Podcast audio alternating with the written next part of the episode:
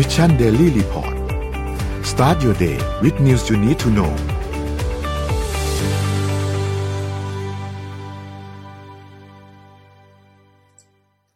สวัสดีครับยินดีต้อนรับเข้าสู่ Mission Daily Report ประจำวันที่ 27 กันยายน 2565 นะครับ วันนี้คุณอยู่กับพวกเรา 3 คนครับ อีกท่านหนึ่งเดี๋ยวกำลังมาเดากันเองนะครับว่าเป็นใครนะครับ สวัสดีพี่อ้อมครับและสวัสดีสมบูรณ์นะครับ สวัสดีค่ะ ครับ เดี๋ยววันนี้เราไปอัปเดต เรื่องราวต่างๆกันนะครับ ว่าเป็นอย่างไรบ้างในช่วง 24 ชั่วโมงที่ผ่านมานะครับ เดี๋ยวไปดูตัวเลขก่อนครับ ตัวเลขล่าสุดนะครับ ขอดัชนีตลาดหลักทรัพย์นะครับเซ็ตติดลบ 0.64%นะครับอยู่ที่ 1,621.25 นะครับ ถัดมาครับขอดูหุ้นต่างประเทศครับ ต่างประเทศนะครับดาวโจนส์ติดลบ 0.46%นะครับ NASDAQ ติดบวก 0.25%นะครับ NYSE ครับลบ 0.28%นะครับฟุตซี่100 ครับ ติดบวก 0.32%นะครับ แล้วก็ห่างเสงนะครับ ติดลบ 0.44%นะครับ ถัดมาครับ ราคาน้ำมันดิบนะครับก็ปรับตัวขึ้นเล็กน้อยนะครับ WTI ครับบวก 1.36%นะครับ Brent crude oil ครับบวก 1.10%นะครับทั้งคู่ก็อยู่ประมาณ 79-87 ซึ่งถือว่าลงมาอยู่ในระดับที่ต่ำลงค่อนข้างเยอะแล้วนะครับ เมื่อเทียบกับช่วงสัก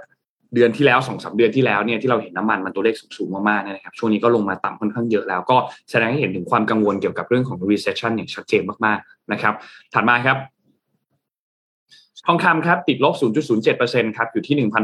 1,642.75 นะครับ แล้วก็สุดสุดท้ายที่คริปโตครับ ริปโตเคอเรนซีนะครับบิตคอยอยู่ที่ประมาณ 1 หมื่น 9 นะครับ Ethereum ประมาณ 1,300นะครับบ i แนน274นะครับ Solana 32 Bitkub Coin 1.33นะครับก็ไม่ได้ขยับตัวเยอะมากนะครับสำหรับตัวคริปโตเคอเรนซีนะครับนี่เป็นอัปเดตตัวเลขทั้งหมดนะครับ อีกการหนึ่งที่นนอยากจะพาทุกท่านไปดูนิดนึงเนี่ยนะครับก็คือเรื่องของตัวเงินดอลลาร์นะครับที่ตอนนี้เนี่ยต้องบอกว่าใกล้เคียงที่จะแตะหนึ่งดอลลาร์ต่อประมาณสามสิบแปดบาทมากๆแล้วนะครับ ตัวเลขที่นนดูล่าสุดเนี่ยนนกดดูณปัจจุบันตอนนี้เลยเนี่ยนะครับอยู่ที่สามสิบเจ็ดจุดเก้าหกนะครับ ซึ่งมีแนวโน้มสูงมากที่วันนี้เนี่ยเรามีโอกาสที่จะได้เห็นตัวเลขเงินบาทอ่อนค่านะครับอยู่ที่ประมาณ 38 บาทต่อ 1 ดอลลาร์นะครับ ค่อนข้างสูงเลยแหละโอกาสที่จะได้เห็นในวันนี้นะครับ แต่ก็ต้องบอกว่าแม้ว่าเงินบาทจะอ่อนค่าแบบนี้อย่างที่พี่เป๊กพูดถึงเมื่อวานครับว่า คือไม่ใช่แค่เงินบาทที่อ่อนค่า แต่หลักๆ แล้วเนี่ยสาเหตุมันมาจากดอลลาร์ที่มันแข็งมากๆนะครับ เงินยูโรเงินปอนโดยเฉพาะเงินปอนเองนี่ก็อ่อนมากล่าสุดเพิ่งมีแท็กคัดไปเพิ่งมีการลดภาษีไปนะครับ เพื่อมาพยุงเศรษฐกิจเนี่ยนะครับ มันก็ทำให้ค่าเงินของเขายิ่งอ่อนลงไปอีกเนี่ยนะครับ ก็ต้องบอกว่าเงินปอนเองก็ลงไปต่ำมากที่สุดเหมือนกันถ้าเทียบกับเงินดอลลาร์นะครับ เช่นเดียวกับเงินเยนรวมถึงเงินยูโร แม้ว่าเงินเยนจะมีการ แทรกแซงค่าเงินไปเมื่อช่วงสัปดาห์ที่แล้วที่เราเห็นข่าวกันใช่ไหมครับ ที่ทางด้านของ BOJ ไม่ไหวละ ต้องมีการเข้ามาแทรกแซงค่าเงินพูดง่ายคือขายเงินดอลลาร์นะครับแล้วเข้าซื้อเงินเยนนะครับ แต่สุดท้ายแล้วก็แน่นอนครับ เมื่อวันสองวันที่ผ่านมาก็กลับมาอ่อนอีกครั้งหนึ่งแล้วนะครับ ซึ่งช่วงที่น่าสนใจก็คือวันพรุ่งนี้นะครับ ที่จะมีการประชุมของกรงง นะครับขึ้นดอกเบี้ยขึ้นแน่แหละครับ แต่ว่าจะขึ้นเท่าไหร่นะครับ คิดว่าเป็นอีกบุตรหมายอันหนึ่งที่สำคัญมากๆ เช่นเดียวกันสำหรับประเทศเรานะครับ ว่าค่าเงินหลังจากนี้เนี่ยจะเอาอยัางไงต่อเรามีแผนจะจัดการในเรื่องของเงินเฟ้อยังไง รวมถึงเรื่องของการเเขาเรียกว่าบริหารความเสี่ยงเรื่องของค่าเงินยังไงนะครับ เพราะฉะนั้นตอนนี้ถ้าไม่นับสหรัฐ ไม่นับรัสเซียนะครับ ค่าเงินเนี่ยต้องบอกว่าน่าเป็นห่วง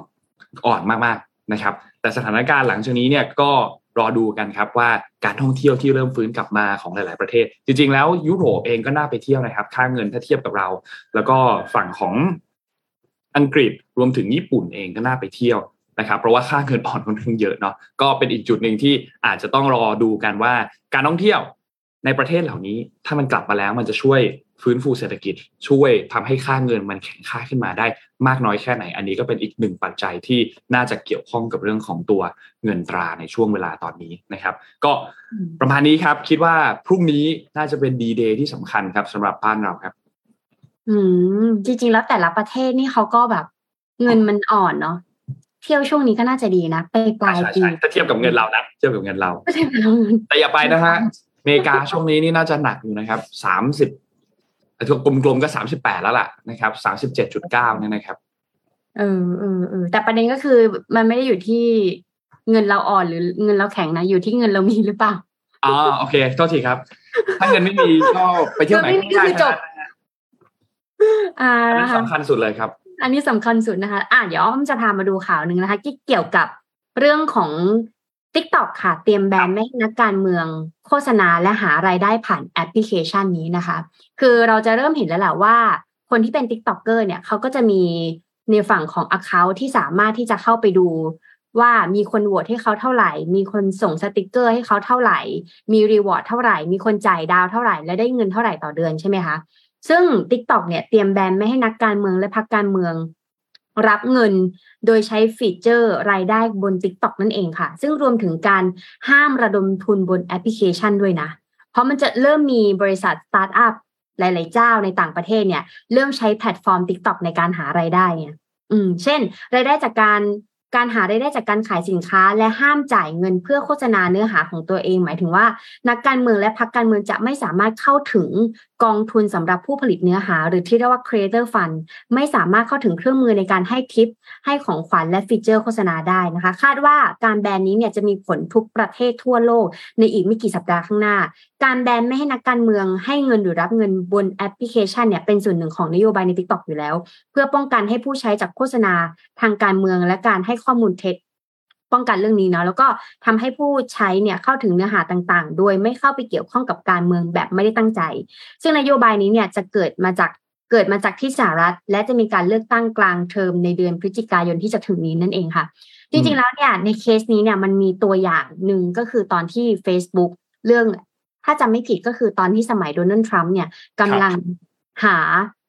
หาเสียงอยู่ อ่าครับแล้วมีฝั่งของเอ่อฝั่งของบริษัทเอเจนซี่เจ้าหนึ่งที่ใช้ Cambridge Facebook ใช่ถูกต้อง ที่ใช้แพลตฟอร์ม Facebook เนี่ยในการยิง ad โฆษณา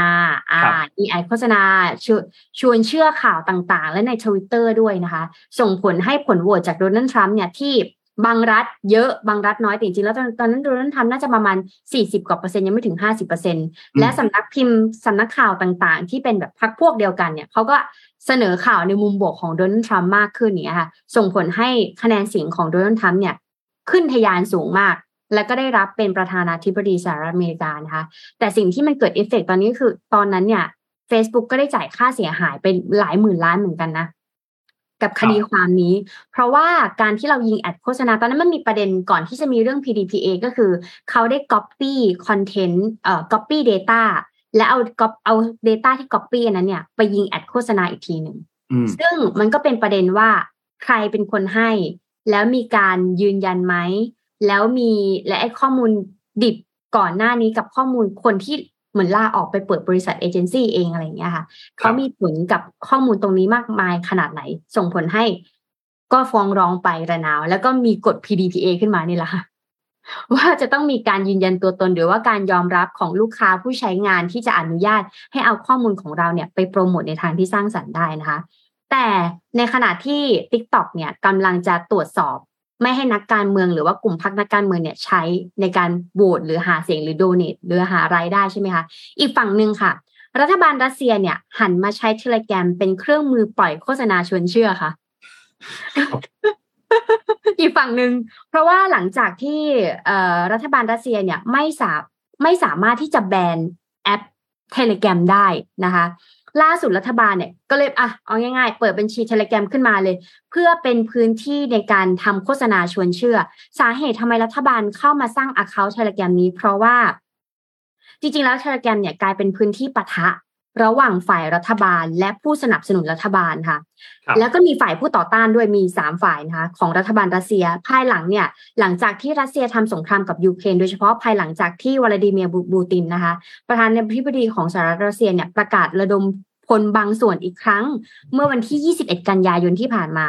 บัญชี Telegram เนี่ยหนึ่งในผู้ที่สนับสนุนรัฐบาลเนี่ยก็เผยแพร่แผนของประธานาธิบดีสหรัฐเอ่อ ประธานาธิบดีรัสเซียนะคะ ในการเดินหน้าทำสงครามกับยูเครนเหมือนมีแบบข้อมูล insight นะหลังจากที่มีการประกาศระดมระดมทุนไปแล้วเนี่ย หลังจากนั้นบัญชีทางการของกระทรวงกลาโหม ได้มีการ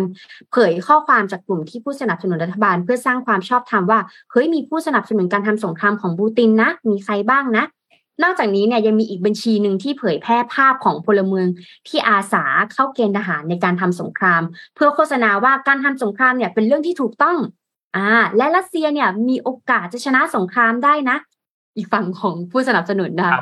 อย่างไรก็ตามแม้รัฐบาลรัสเซียเนี่ยจะมีความพยายามในการควบคุมการแสดงความคิดเห็นต่างๆ ของกลุ่มต่อต้านรัฐบาลนะคะ และใช้เทเลแกรมในการโฆษณาชวนเชื่อ แต่ก็มีกลุ่มผู้ต่อต้านเนี่ยใช้เทเลแกรมเป็นพื้นที่ที่คุยเรื่องวิธีการหลีกเลี่ยงการเกณฑ์ทหาร อ่า มีก๊กหนึ่งนะหลีกเลี่ยงการเกณฑ์ทหารแชร์ หรือแชร์แผนการต่อสู้กับรัฐบาล เออหรือแม้แต่วิธีการหนีออกนอกประเทศด้วย เพราะว่าหลังจากการระดมพล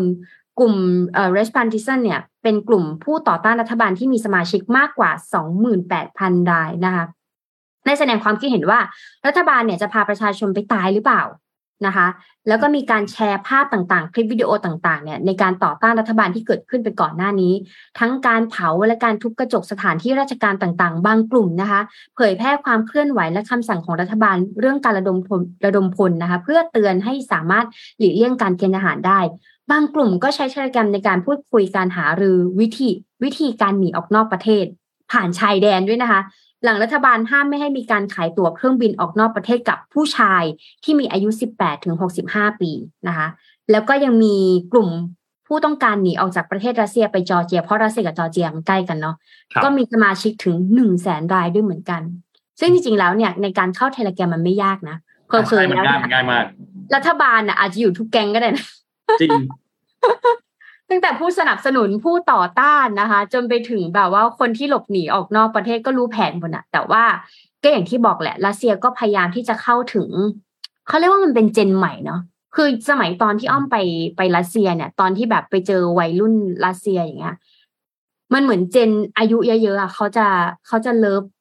บูตินมากเลยนะครับประธานาธิบดีเขาอะแต่ว่าเจนใหม่ๆอย่างวัยรุ่นเนี่ย เอาง่ายๆตอนที่เพื่อนไปติดโควิด ที่รัสเซียอย่างเงี้ยก็ไปเที่ยวผับเนี่ย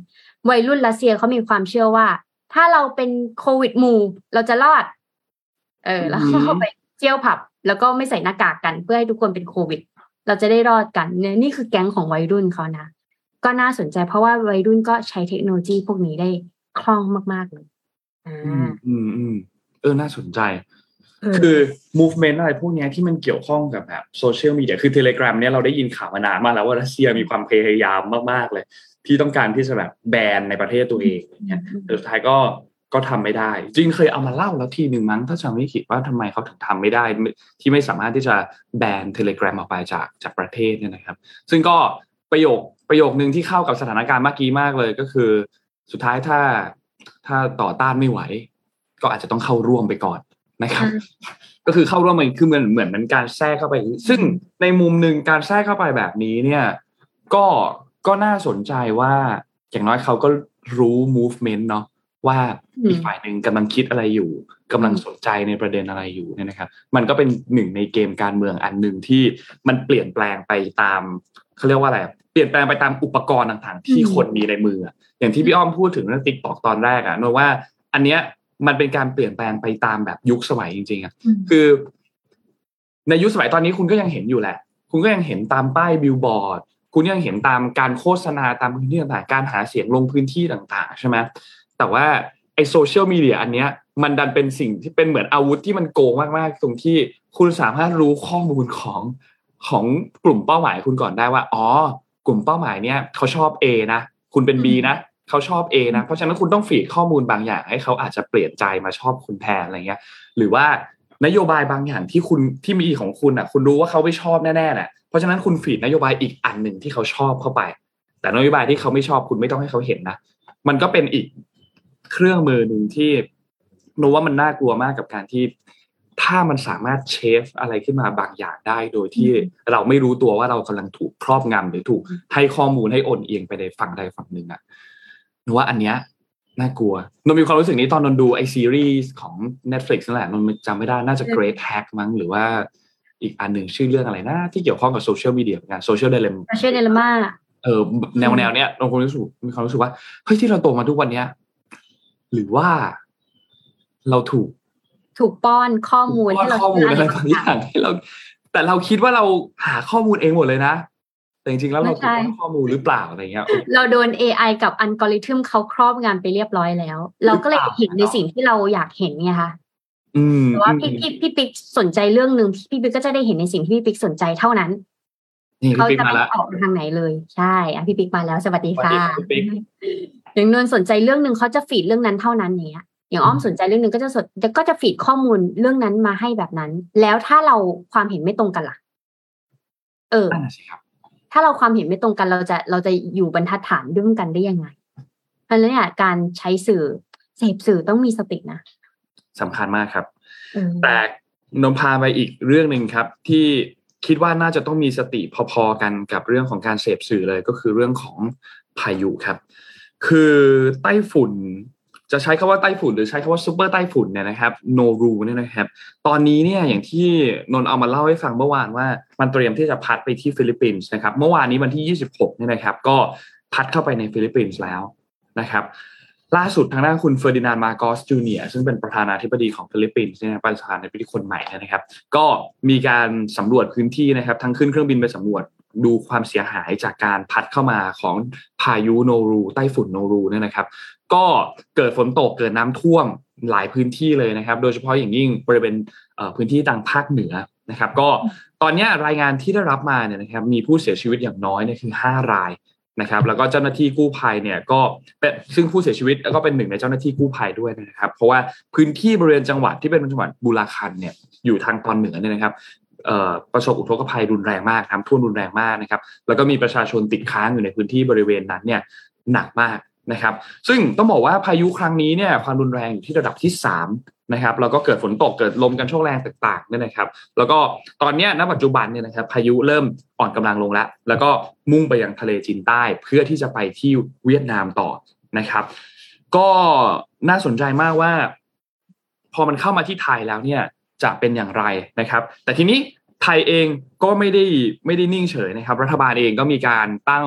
วอลลุ่มขึ้นมาแล้วนะครับ เพื่อติดตามประเมินสถานการณ์ของพายุอันนี้นะครับเมื่อวานนี้เนี่ยรองเลขาธิการนายกรัฐมนตรีฝ่ายการเมืองเนี่ยก็มีการเปิดเผยว่ารัฐบาลเองก็ตั้งวอลลุ่มเรียบร้อยแล้วเนี่ยนะครับ แล้วก็ติดตามตัวพายุอันเนี้ยประเมินสถานการณ์อย่างใกล้ชิดนะครับ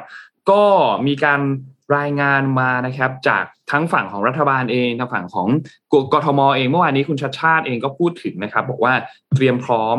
รับมือพายุโนรูที่จะเข้าไทยในวันพรุ่งนี้คือวันที่ 28 กันยายนนะครับ ก็มีการตั้งวอลลุ่มที่สำนักการระบายน้ำเพื่อติดตามสถานการณ์พายุโดยเฉพาะนะครับ แล้วก็มีการพร่องน้ำไว้รองรับแล้วเช่นเดียวกันนะครับ แต่ว่าฝั่งลาดกระบังเนี่ย มีเติมมาจากน้ำฝน ก็มีการประสานให้กรมชลประทานมีการระบายน้ำออกคลองเป็นประชากรเองของลาดพร้าวเองตอนนี้ก็ยังระบายน้ำได้ค่อนข้างดีนะครับ เพราะฉะนั้นก็หวังว่าในวันพรุ่งนี้วันที่ 28เนี่ยนะครับ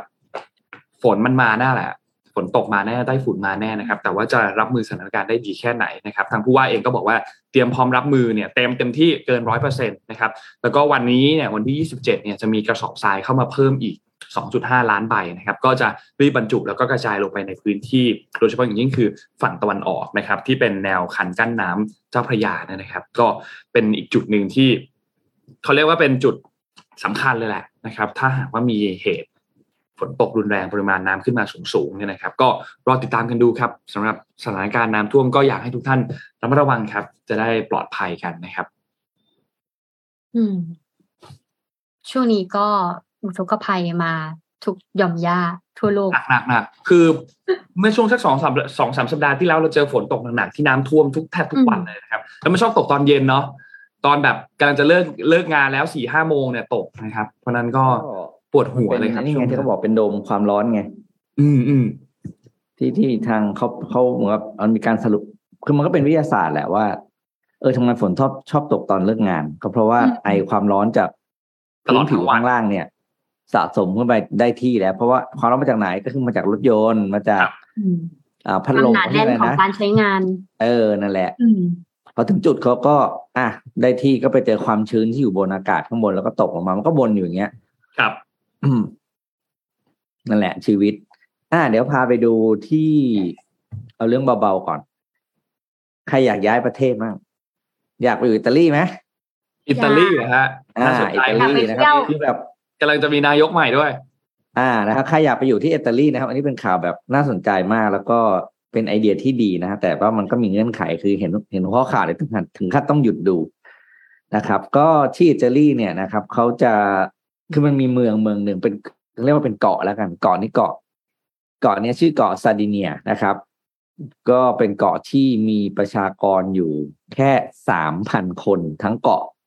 แต่เป็นเกาะที่สวยมากนะ คืออยู่ในทะเลเมดิเตอร์เรเนียนเลยนะครับรัฐบาลอิตาลีเนี่ยก็มีนโยบายที่จะอยากให้อยากให้คนเข้าไปอยู่อาศัยแต่คนอิตาลีไม่ไปอยู่ เพราะว่ามันเป็นเกาะกลารทะเลจริงๆ แล้วก็คิดว่าชีวิตคงไม่สะดวกมากนักอะไรอย่างเงี้นะครับ ก็ทำไมอิตาลีก็เลยออกนโยบายเขาจะจ่ายให้กับชาวต่างจ่ายเงินให้กับชาวต่างชาติเป็นจำนวนหนึ่งหมื่นห้าพันเหรียญหรือประมาณหนึ่งหมื่นสี่พัน กว่ากว่ายูโรนะครับ คือมันก็เอ้ยหนึ่งหมื่นห้าพันยูโรหรือประมาณหนึ่งหมื่นสี่พันกว่ากว่าเหรียญเพราะว่าค่าเงินเขาใกล้กันแล้วตอนนี้นะครับ เพื่อให้เป็นค่าไปตั้งรกรากที่นั่น เหมือนกับจ้างให้คุณจ่ายให้คุณไปอยู่อะนะครับ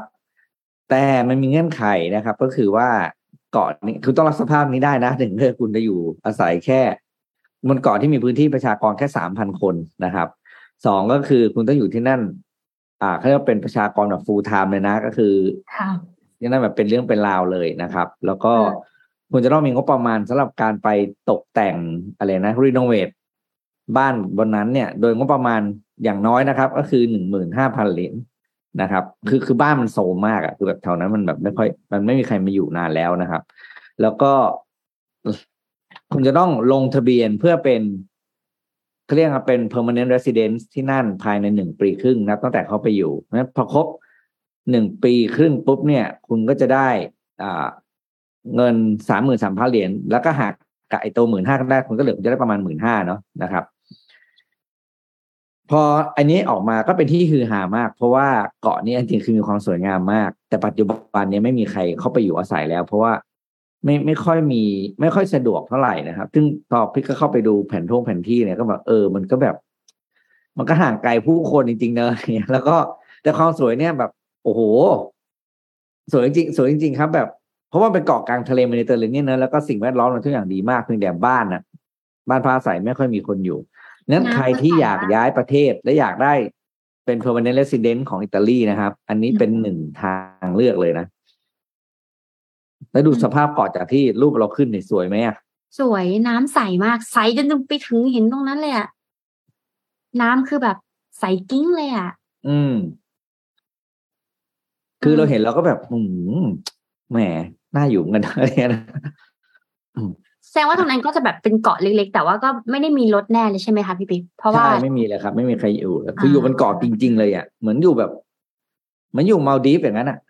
อืมคือห่างไกลแต่ไปภาพมันตัสววยนะในภาพสวยเลยนะพี่ปิ๊กอืมสวยแบบ คือถ้าไปอยู่เนี่ย อาจจะต้องคิดนิดนึงแต่ถ้าไปเที่ยวน่าไปเที่ยวนะใช่ใช่ครับ คือ แต่ว่าไอสถานที่พักอะไรก็ไม่ค่อยมีนะก็ไม่ค่อย ไม่ค่อยสะดวกเท่าไหร่อะอืมเขาเลยอยากฟื้นฟูแล้วก็เป็นทำเป็นทำเป็นแหล่ง ที่จะเขาเรียกว่าให้ให้คนเข้าไปเที่ยวครับนะครับครับคือเกาะเนี่ย ถือว่าถือว่า ก็ถ้านั่งเรือก็ต้องนั่งเรือออกจากโรมนะครับ แล้วก็แบบเป็นเกาะที่อยู่ตรงกลางเลยนะกลางทะเลแบบ ระหว่างโมนาโคอิตาลีอะตรงนั้นมันจะเป็นเป็นเป็นอ่าวใช่ไหมเกาะที่อยู่ตรงกลางเลยครับ อืมคือถือว่าเป็นเป็นไข่แดงของเขาเรียกว่าเป็นไข่แดงท่ามกลางพื้นที่เลยอะอืม คือถ้าถ้านนท์รู้จักทีมบอลกายาลี่อะรู้จักครับใช่ไหมครับครับอ่าเคยได้กายิยานครับลี่อยู่บนเกาะนี้อ๋อโอเคกายาลี่เป็นเมืองที่อยู่บนเกาะนี้ เป็นเมืองที่อยู่บนเกาะนี้ด้วยนะใช่ครับอ่าแล้วทั้งเมืองมีอยู่แค่ทั้งเกาะมีอยู่แค่สามพันคนสามพันคน แล้วไม่ต้องไม่ต้องสงสัยว่ากายาลี่เขาถึงจะไม่ค่อยแบบทีมฟุตบอลไม่ค่อยแข็งแกร่งเพราะว่าเขาไม่ค่อยมีทีมใหญ่ ๆ คนเขาน้อยไงเข้าใจเข้าใจได้เข้าใจได้ นี่พี่ปิ๊กนนท์มีข่าวหนึ่งที่เกี่ยวข้องกับอิตาลีพอดีเลย นะครับ คือมันมี exit poll อันหนึงของที่อิตาลีนะครับนนอ่านชื่ออาจจะอ่านผิดนะครับ Consorcio Opino Italia นะครับ ก็เป็นเป็น exit poll อันหนึ่งในอิตาลีนะครับเขาก็ไปทำแบบสำรวจมาว่าคนคนที่จะเลือกตั้งเลือกตั้งครั้งล่าสุดเนี่ยนะครับ ที่กำลังมาถึงเนี่ยใครจะได้เป็นนายกรัฐมนตรีนะครับ ซึ่งก็ก็ เลือกตั้ง พอเลือกตั้งไปเรียบร้อยแล้วเนี่ยก็พบว่าเนี่ยครับชื่อของจอร์เจียเมโลนีเนี่ยนะครับที่เป็นผู้นำพรรคฝ่ายขวาเนี่ยนะครับแนวคิดก็ก็ก็ฝ่ายแบบ conservative นะครับจากพรรคเอ่อ Brother of Italy นะครับ FDI เนี่ยนะครับน่าจะคว้าชัยในการเลือกตั้งครั้งนี้นะครับ ซึ่งคาดการณ์ว่าคือการการการชนะครั้งนี้เนี่ยนะครับ น่าสนใจตรงที่อิตาลีเนี่ยจะเป็นการจัดตั้งรัฐบาลที่นำโดยพรรคฝ่ายขวาเนี่ยเป็นครั้งแรก นับตั้งแต่นู่นเลยครับ ยุคฟาสซิสต์ที่เป็นการนำของเบนิโตมุสโสลินีเนี่ยนะครับนายรัฐมนตรีอิตาลีในช่วงสงครามโลกเนี่ยนะครับ ซึ่งก็ตอนยุคนั้นก็กุมอำนาจมา 20 ปีนะครับ ซึ่งคาดว่าพรรคของเมโลนีเนี่ยนะครับจะได้รับคะแนนเสียงเนี่ยอยู่ที่ประมาณ 22-26%นะครับก็จะนำทางด้านของเอนริโกเลตตานะครับซึ่งเป็นจากพรรค Democratic Partyนะครับแล้วนอกจากนี้เนี่ยก็ Exit Poll มีข้อมูลอีกอันหนึ่งที่บอกด้วยว่า ทางพรรคร่วมแล้วก็พันธมิตรฝ่ายขวาเนี่ยมีแนวโน้มที่จะได้เสียงข้างมากจากทั้งสภาสูงแล้วก็สภาล่างเลยนะครับ ซึ่งก็เป็นสัญญาณที่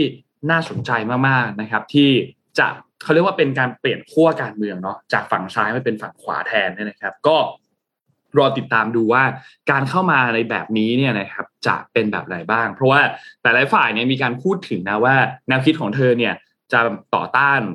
เปิดการเปิดรับผู้อพยพ ถ้าไม่ใช่ชาวยุโรป นะครับ แล้วก็ไม่สนับสนุนความหลากหลาย ในเขาเรียกว่ามัดเขาเรียกว่ามติพหุวัฒนธรรมนะครับ คือพูดง่ายคือกลัวชาวต่างชาติกลัวชาวมุสลิม แล้วก็สนับสนุนนาโต้นะครับ แต่ในขณะเดียวกันก็สนับสนุนการกระชับความสัมพันธ์กับรัสเซียด้วยนะครับ คือมันค่อนข้างย้อนแย้งนะ คือสนับสนุนนาโต้นะ แต่ก็สนับสนุนให้กระชับความสัมพันธ์กับรัสเซียนะครับ แต่จริงๆ เรื่องนี้เป็นประเด็นที่เกิดขึ้นก่อนที่จะมีสงครามรัสเซียแล้วก็ยูเครนนะครับ แต่สุดท้ายแล้วเนี่ยก็มีการ ปรับเปลี่ยนจุดยืนนะครับ แล้วก็ประทามประนามการกระทำดังกล่าวประนามประนามการกระทำของฝั่งรัสเซียเนี่ยนะครับ อันนี้ก็เป็นอีกอันหนึ่งที่ขั้วการเมืองที่อิตาลีนะครับมองว่าอันหนึ่งที่น่าเป็นเป็นเป็นสิ่งที่น่าสนใจมากๆนะครับ ซึ่งพรรคฝั่งขวาเนี่ยนะครับ ไม่ว่าจะเป็น Brother of Italy พรรคลีพรรคฟอร์ซาอิตาเลียเนี่ยนะครับ ก็คาดว่าน่าจะได้รับคะแนนอยู่ที่ประมาณ 41ถึง45 นะครับ ซึ่งถ้าผลออกมาปรามนี้เนี่ย ก็จะทำให้คุณเมโลนีเนี่ยนะครับ ซึ่งอายุ 45 ปีเนี่ยเป็นนายกรัฐมนตรีผู้หญิงคนแรกของอิตาลีด้วยนะครับ ก็รอติดตามกันดูครับ ถ้าเปรียบเทียบกันในปี 2018 แล้วเนี่ย ตอนนั้นเนี่ยพรรค Brother of Italy เนี่ยได้คะแนนเสียงแค่ 4.4%เท่านั้นเอง แต่รอบนี้น่าจะอยู่ที่ประมาณ 22-26 ซึ่งเพิ่มขึ้นมาหลายเท่าเลยนะครับ ก็แสดงให้เห็นถึงการเปลี่ยนขั้วทางการเมืองที่น่าสนใจครับสำหรับที่อิตาลีครับ ช่วงนี้ก็เตรียมเลือกตั้งกันไปนะทั่วโลกไทยเราก็รอดูครับ หลังวันที่สามสิบแล้วจะเอายังไงต่อสามสิบนี้ใช่ไหมเอ้สามสิบนี่วันวันวันวันศุกร์วันศุกร์โอเควันศุกร์คิดว่าเอ้สามสิบวันเสาร์ราชการทำงานเหรออะไรอย่างนี้วันศุกร์วันศุกร์ครับโอ้โหต้องเตรียมนี่ต้องเตรียมตัวนะศุกร์นี้สิ้นเดือนแล้วเป็นวันที่สามสิบโอ้โห แล้วฝนโนอะไรโนรูมาอีกใช่ไหมใช่ฉะนั้นอยู่บ้านอยู่อยู่บ้านได้อยู่นะครับสุด โนรูนี้มามาพรุ่งนี้ครับ ใช่ไหมเขาจะมีเอฟเฟกถึงวันที่สามสามวันนี้ใช่ไหมพุธพฤหัสศุกร์นี้ จริงๆแล้วน่าจะถึงวันเสาร์เลยครับพี่ปิ๊กน่าจะวันที่หนึ่งตุลาเลยครับ จากที่จากที่เห็นนะ จากที่เห็นพยากรณ์นะครับ แต่ก็ไม่แน่นอนครับ ต้องรอดูอีกทีนึงครับ อืมอืมอะไปเดี๋ยวพามาดูเรื่องที่เวียดนามนิดหนึ่งเดี๋ยวค่อยกลับมาเรื่องเจ็ดโมงครึ่งแล้วกัน ครับเวียดนามเนี่ยมีข้อมูลที่น่าสนใจอีกอย่างนะคือพี่พยายามหาเรื่องเวียดนามมาเล่าเนาะเพราะว่าเขาก็เป็นประเทศที่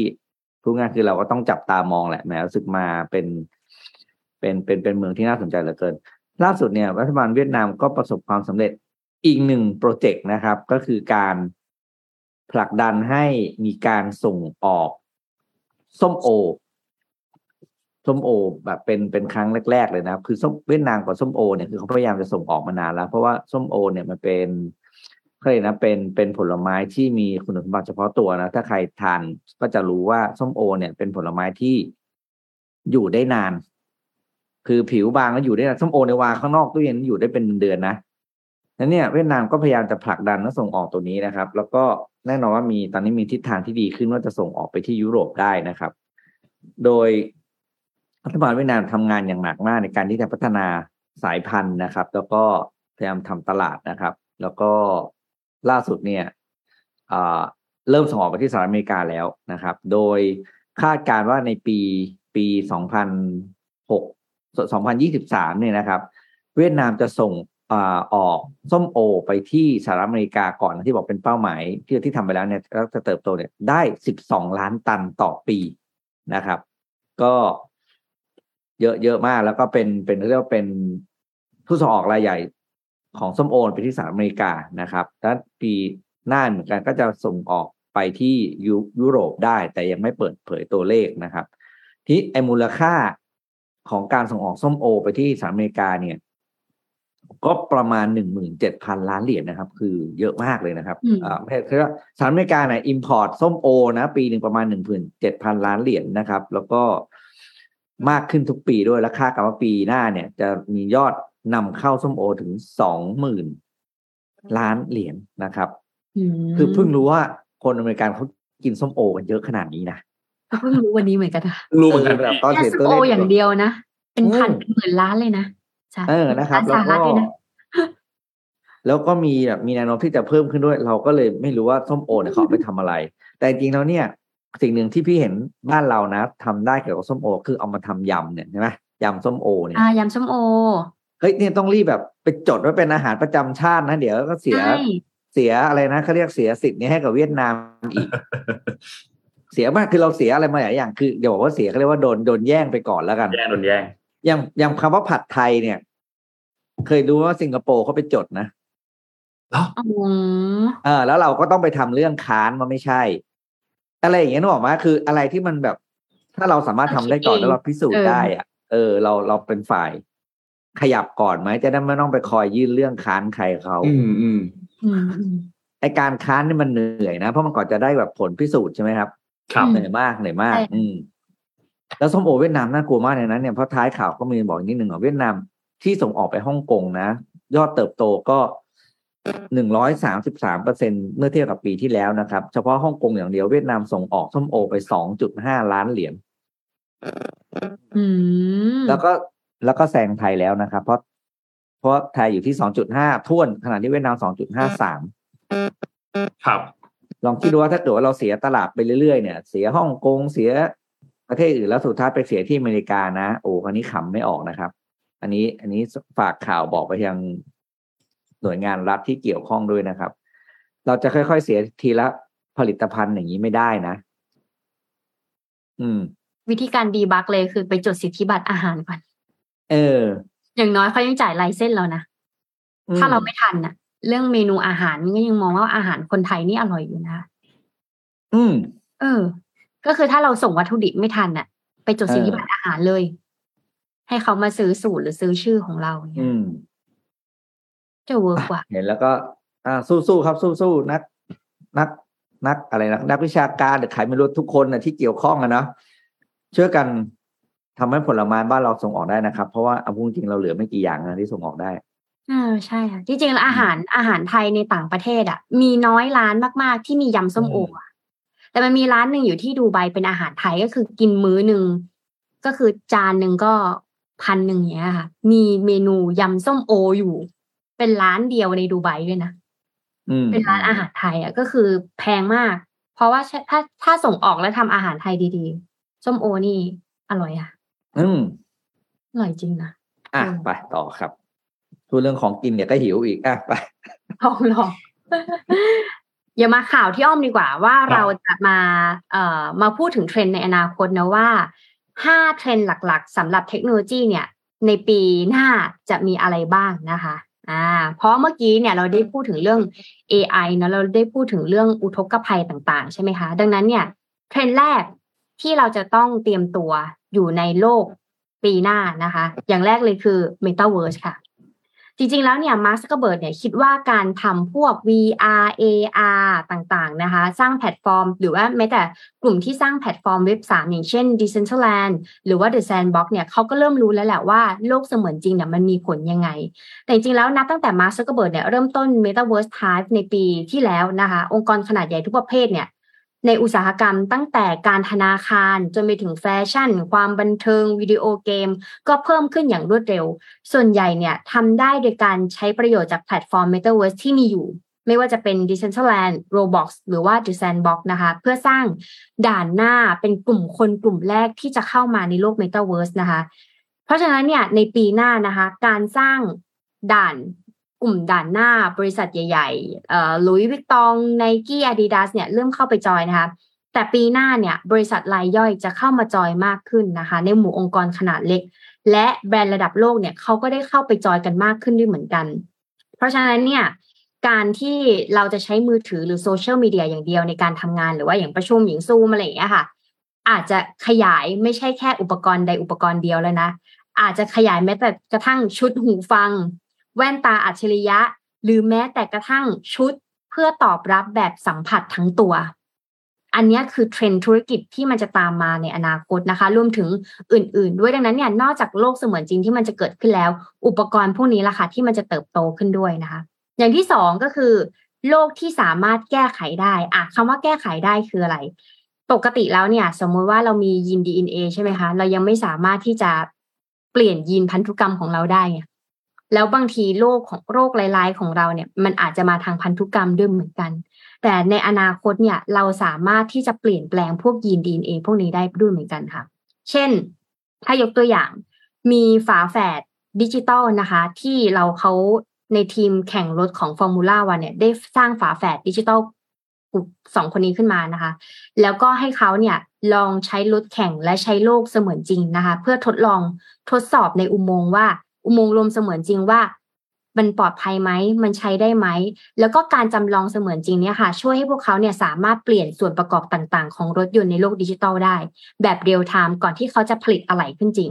เพราะฉะนั้นเนี่ยก่อนที่จะพิมพ์ภาพสามมิติส่วนประกอบต่างๆ เนี่ย มันจะก็จะปลอดภัยขึ้น เสียหายได้น้อยลงนะคะ หรือเราสามารถที่จะทำบ้านหลังหนึ่งขึ้นมา แต่เราสามารถที่จะมีโมเดลเล็ก ให้เห็นภาพก่อนว่า ถ้าทำบ้านซ่อมแซมต่อเติมบ้านจะเป็นยังไงลักษณะไหน อันนี้ก็จะมีการอีดิตแก้ไขได้นะคะ หรือแม้กระทั่งจุดแข็งของมันเลยคือการจัดการเกี่ยวกับสิ่งมีชีวิต ไม่ว่าจะเป็นพืช สัตว์หรือมนุษย์นะคะ โดยการแก้ไขข้อมูลทางพันธุกรรมอย่างที่อ้อมที่อ้อมพูดไปเบื้องต้นนะคะว่า เราจะมีการพัฒนาเช่นการโครงสร้างจีโนมนุษย์ หรือในการนำเสนอดิจิทัลแบบ DNA ทั่วทั้งหมดนะคะ เช่นวิธีการแก้ไข เคสที่เราสามารถเปลี่ยน DNA และโครงสร้างทางพันธุกรรมของสิ่งมีชีวิตได้ เรียกได้ว่า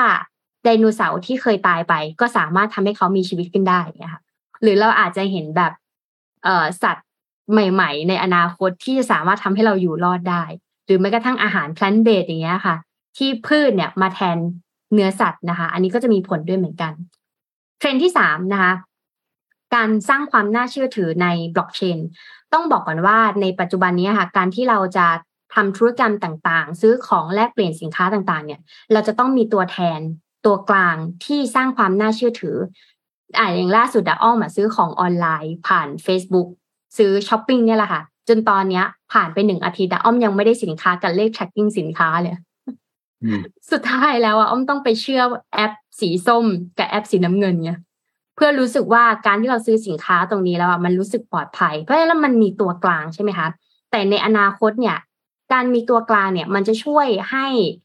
ในเรื่องของพวกที่มันชอบโกง ส่งของไม่ส่งของหรือว่าการทำอะไรที่มันไม่ค่อยเวิร์กอะค่ะไม่ค่อยดีเนี่ย ตัดออกไปนะคะเพราะฉะนั้นเนี่ยแต่ในอนาคตเนี่ยการที่เราจะสามารถส่งข้อมูลหากันโอนเงินให้กับกัน หรือว่าแลกของกันเนี่ย มันจะต้องมีความเชื่อใจ ซึ่งหนึ่งในนั้นเนี่ยก็คือเรื่องของบล็อกเชนนี่แหละค่ะ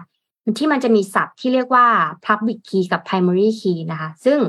จริงๆ แล้วในอนาคตเนี่ยตัวบล็อกเชนหรือว่า smart contract เนี่ยก็จะมีผลมากขึ้นสำหรับการถ่ายโอนข้อมูลเพื่อไม่ให้ไปอยู่ใน centralize ฝั่งใดฝั่งหนึ่งนะคะ ต่อมาข้อที่สี่เทรนด์ข้อที่สี่เลยคือ การที่จะเชื่อมหาข้อมูลกันหมด ต้องบอกก่อนว่าตอนนี้ข้อมูลของเราไม่ว่าจะเป็นในโลกของดิจิทัลในโลกของออนไลน์ มันเหมือนข้อมูลมัน มันอยู่คนละโซนนะคะ มันไม่ได้เชื่อมหากัน แต่ในอนาคตเนี่ย มือถือของเราสามารถเชื่อมต่อกับอุปกรณ์ทุกอย่างในบ้านได้ แต่ละบริษัทจะต้องเป็น partner กัน เพื่อที่จะให้อุปกรณ์มือถือของเราเนี่ยเชื่อมต่อได้หมดจะให้ยกตัวอย่างก็คือเราอาจจะต้องเข้าบ้านเราใช้ Google Smart Home ใช่ไหมคะ แต่ออกจากบ้านอะ เราใช้อีกแอปหนึ่ง ซึ่งบางทีมันมีหลายแอปแล้วมันวุ่นวายค่ะฉันจำไม่ได้ ดังนั้นวิธีการเลยคือเขาต้องการที่จะให้ ทุกอย่างนี้เนี่ยมันอยู่ใน IoT หรือ Internet of Things แค่ device เดียวค่ะ ในอันเนี้ยมันก็จะเป็นอีกเทรนด์หนึ่งเหมือนกันที่เราจะได้ทำงานได้ง่ายขึ้นสะดวกสบายได้มากขึ้นนะคะ แล้วข้อสุดท้ายเลยคือทุก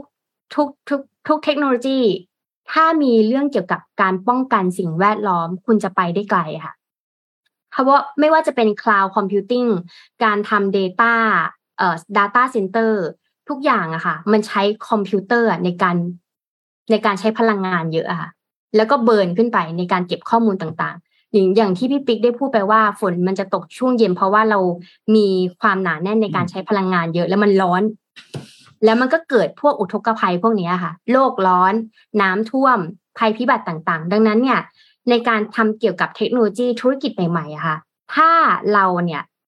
สร้างความยั่งยืนต่อสิ่งแวดล้อมได้ มันจะช่วยธุรกิจอยู่ได้ยั่งยืนค่ะ ทั้งทางด้านภาคลักษณ์เอ่อภาพลักษณ์ ทั้งทางด้านเรื่องของความยั่งยืนในธุรกิจจริงนะคะเพราะว่าถ้าสมมติว่าจริง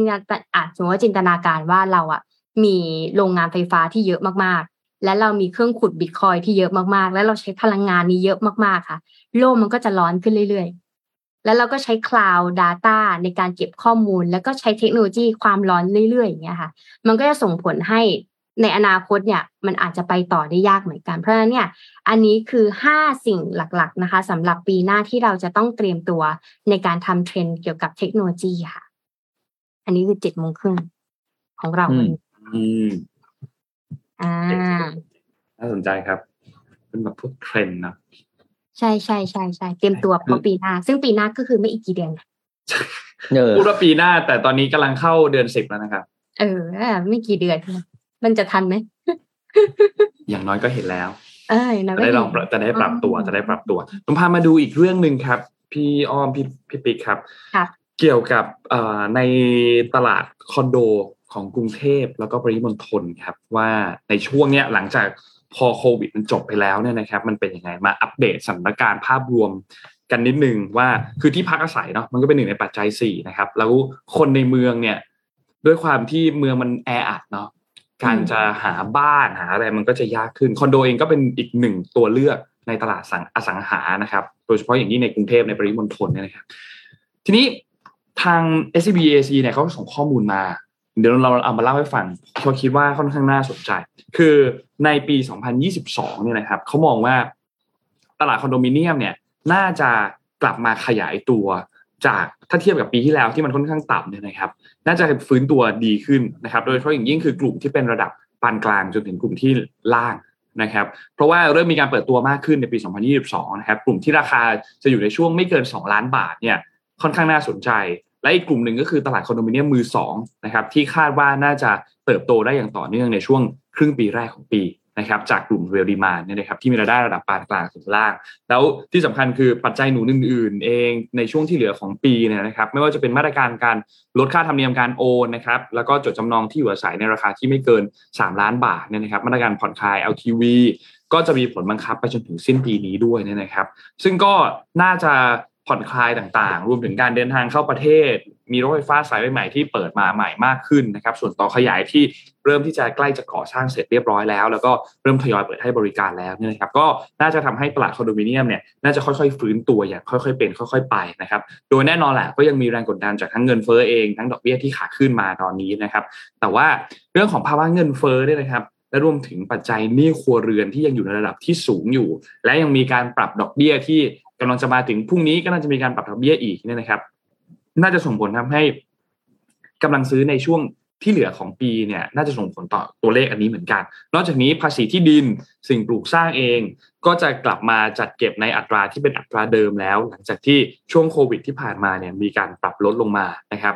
ซึ่งก็น่าจะส่งผลต่อการตัดสินใจซื้อของพวกนักลงทุนด้วยนะครับ แล้วก็อีกหนึ่งปัจจัยที่จะส่งผลต่อการฟื้นตัวของตลาดคอนโดมิเนียมเนี่ยคือภาวะเศรษฐกิจที่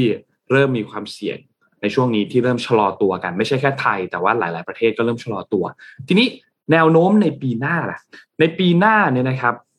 2023เนี่ยนะครับก็คิดว่าน่าจะค่อยๆเป็นค่อยๆไป โดยเฉพาะคอนโดมิเนียมที่อยู่ในระดับราคาไม่เกิน 3 ล้านบาทนะครับรวมถึงคอนโดมิเนียมมือสองที่ยังคงได้รับความนิยมอย่างต่อเนื่อง ซึ่ง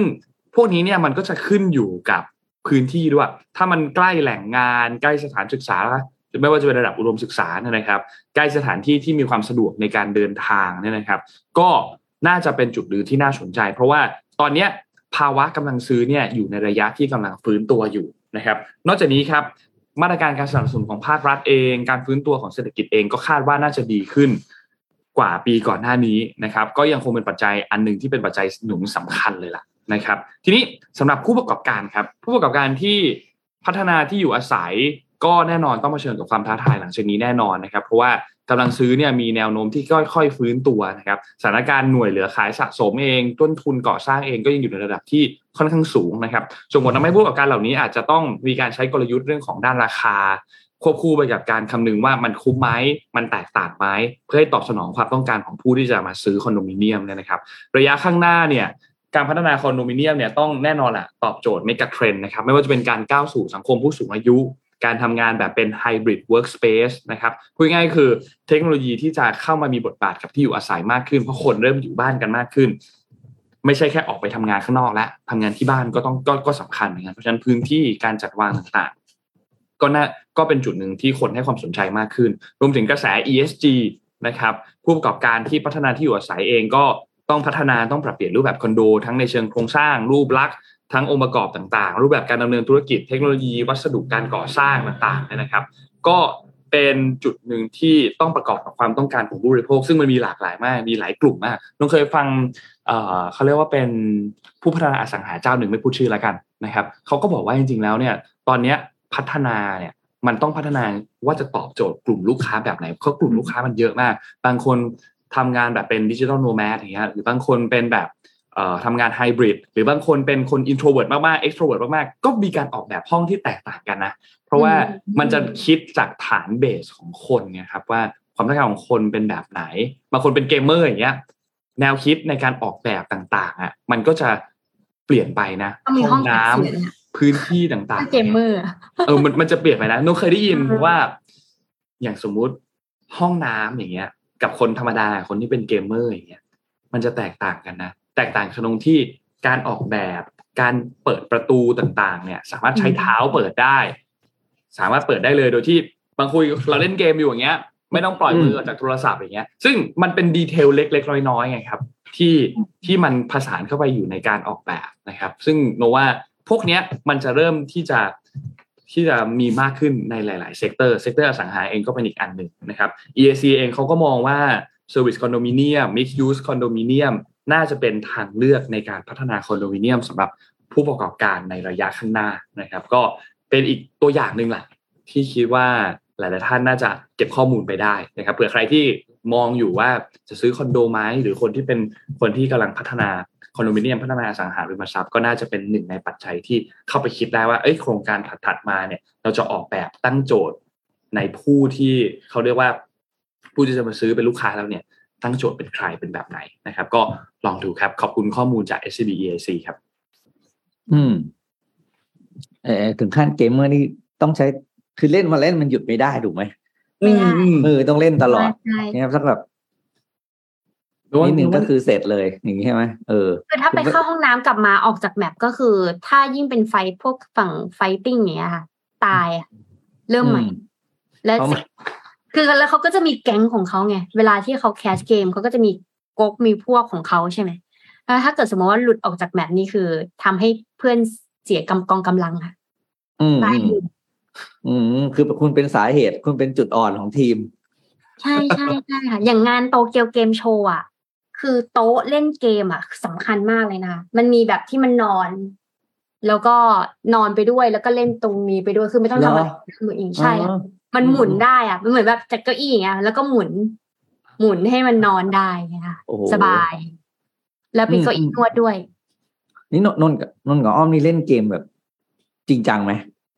มันไม่ขนาดนั้นพี่ไม่ไม่ได้แบบ อันนี้เอออยากรู้มากเลยแบบเออบรรดาชาวเกมเขาอะไรยังไงอะไรอย่างเงี้ยเออโอ้เขาจะมีตีป้อมนัตตี้นัดปะนัตตี้คือนัดปาร์ตี้นะปาร์ตี้อืมสามปาร์ตี้ทุ่ในมที่นี้คือ ไม่ได้ไปตีหนึ่งปาร์ตี้กันนะพี่ แต่เป็นปาร์ตี้ในเกมนะอื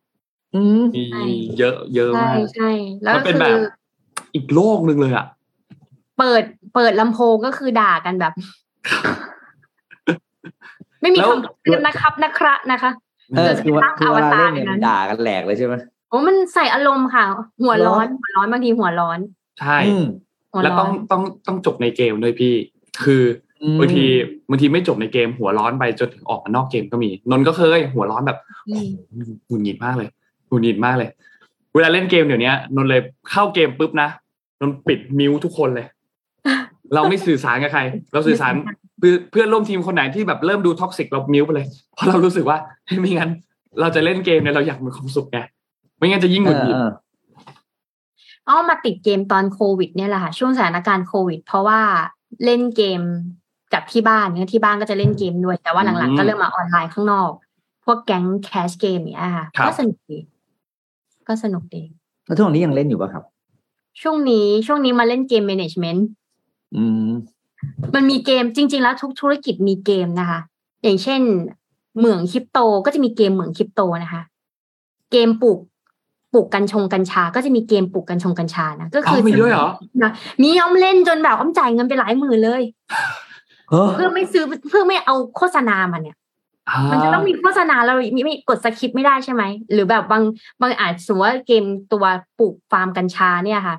มันมันมีเมล็ดพันธุ์จริง ๆ นะ คือถ้าบอกกำลังจะบอกว่าองค์ r e ร e หรือคนไหนที่อยากทำธุรกิจอะไรอะ ลองไปเล่นเกมในมือถือก่อน เพราะว่าคนที่ดีไซน์เกมอะ เขาเป็นนักธุรกิจอันนั้น แล้วเขาก็ออกแบบมาแล้วว่า ถ้าเกิดคุณอยากจะประสบความสำเร็จในการทำธุรกิจของคุณอะ คุณจะต้องมีอะไรบ้างอ๋อเหมือนเป็นแบบ management ใช่ใช่เป็นแบบคือ simulation อย่างเงี้ยเนาะคือมันไม่ใช่แค่เกมแล้วมันเป็นการ simulation เลยว่าถ้าสมมติว่าเราทำสิ่งนี้จริง ๆ มันจะเป็นแบบไหนใช่แล้วรู้สึกว่าเรามีเรามี account ขึ้นมาสมมติตอนที่อ้อมเล่นพวกเกมกัญชงกัญชาอย่างเงี้ยค่ะ เราเป็นคนแบบคนจนๆ แล้วเรามีบ้านแล้วเราชอบสูบกัญชานะแล้วเราก็ไปซื้อเมล็ดมาปลูก แล้วเราปรับห้องอุณหภูมิจนเรามีห้องแล็บแล้วเราก็ขายให้ใครบ้าง ตัวแทนตัวกลางขายบริษัทยาต้องมีใบ cert แบบไหนบ้าง คือฝรั่งเขาทำเกมออกมาเป็นแบบนี้แหละทุกธุรกิจ เพราะฉะนั้นก่อนทำธุรกิจน่ะ แนะนำให้ไปเล่นเกมธุรกิจนั้นก่อนโอ้น่าสนใจนะเกมสร้างเมืองอ้อมก็เก่งนะผังเมืองอะ ยากนะพวกเกมอย่างนั้นน่ะไม่ใช่ง่ายๆนะเอาจริงวางอินฟาสตรักเจอร์นี่คือหนักมากก็คือแบบว่าเอออยากจะบอกว่าใครสำหรับใครที่จะเลือกตั้งนะคะ